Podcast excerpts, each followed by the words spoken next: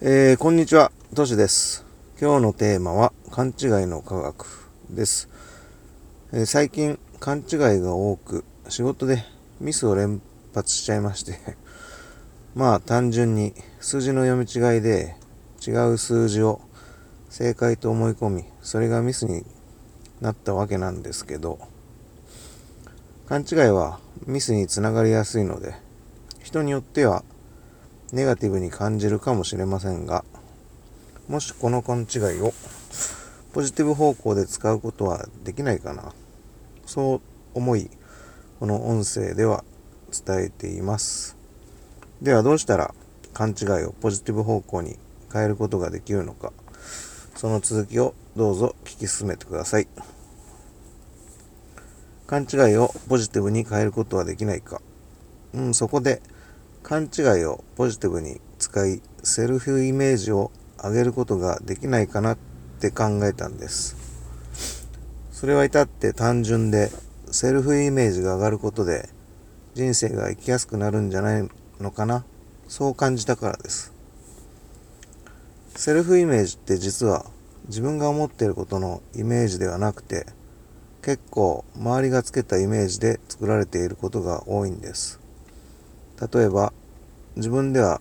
〇〇が不得意と思っていても、周囲からはそんな風には見えないよと思われているとなると、周囲からは〇〇が好きで得意なことなんだなって見られているからです。そうポジティブに周囲が思っていたとしたら、セルフイメージは上がりやすいと思います。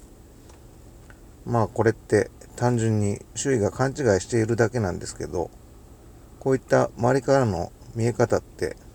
自分にすごく影響を与えるんです。反対に周りの人が、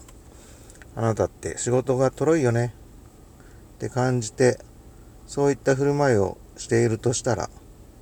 いくら自分が仕事を一つ一つ丁寧に行いたいという思いがあったとしても、それは互いに違う勘違いというフィルターがかかっているので、なんとなくですがセルフイメージは下がりやすいのかなって思います。じゃあどうしたら周囲と自分の勘違いの溝を埋め、セルフイメージを上げていくかというと、まずは人は自分も含め勘違いというフィルターを必ず持っているということを知ることなんだと思います。そこでそれぞれに違うフィルターを知るためには、自分が周囲にどう思われたいのかを言葉や文章にし、語源化することです。ここでもしかしたら周囲は自分のことをよく思ってないかもしれないとか、実際に周囲がどう思っているかは関係ありません。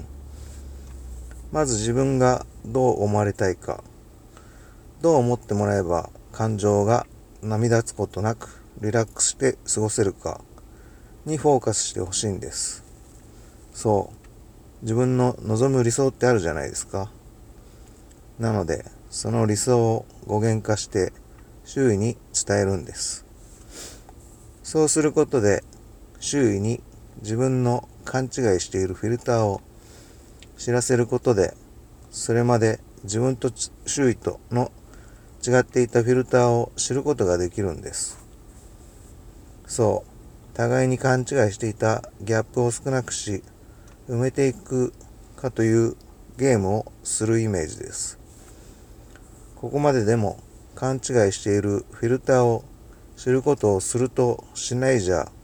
随分とその後のリラックス度が変わってくると思います。なので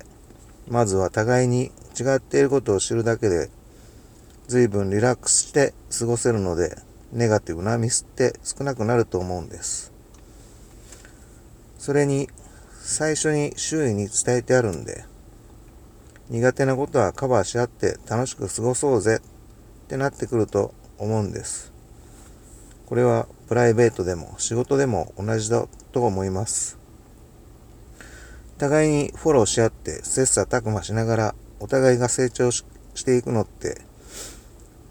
楽しいじゃないですか。これが毎日緊張してビクビクしながらストレスまみれで、あいつには負けたくない。あいつのミスを上司に報告して、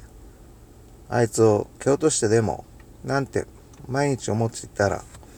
これって楽しくないじゃないですか。それに緊張してビクビクしていたら、それがストレスになって、病気になって、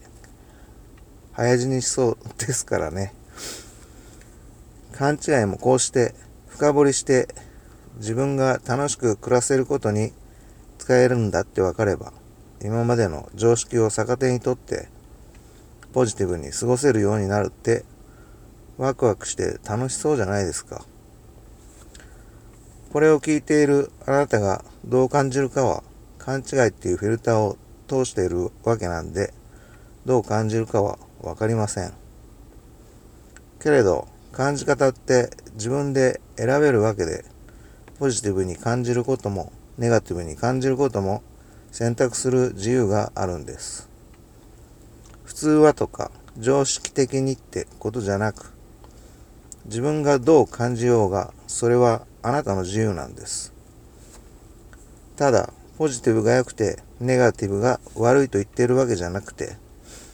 自分で好きなように選べるんですから、その時に感じたい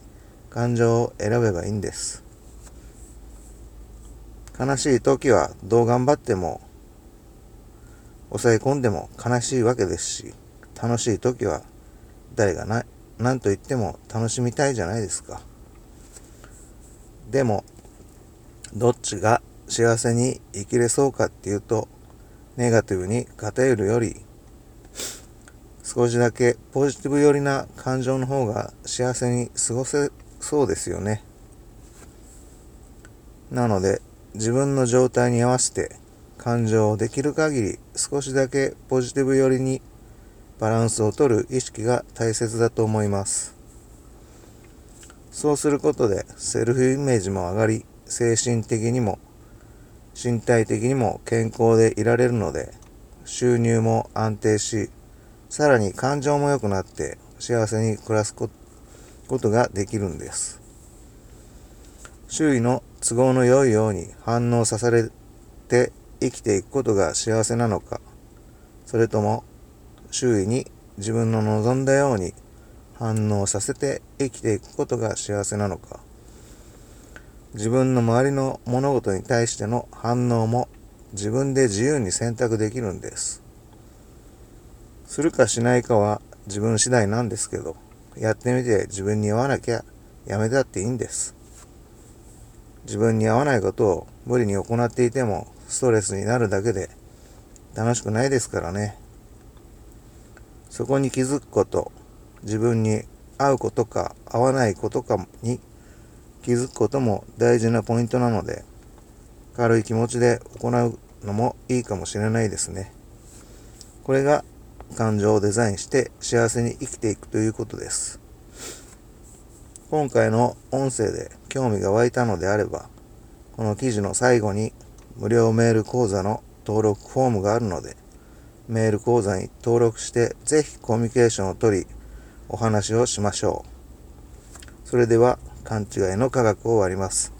最後まで聞いていただき本当にありがとうございました。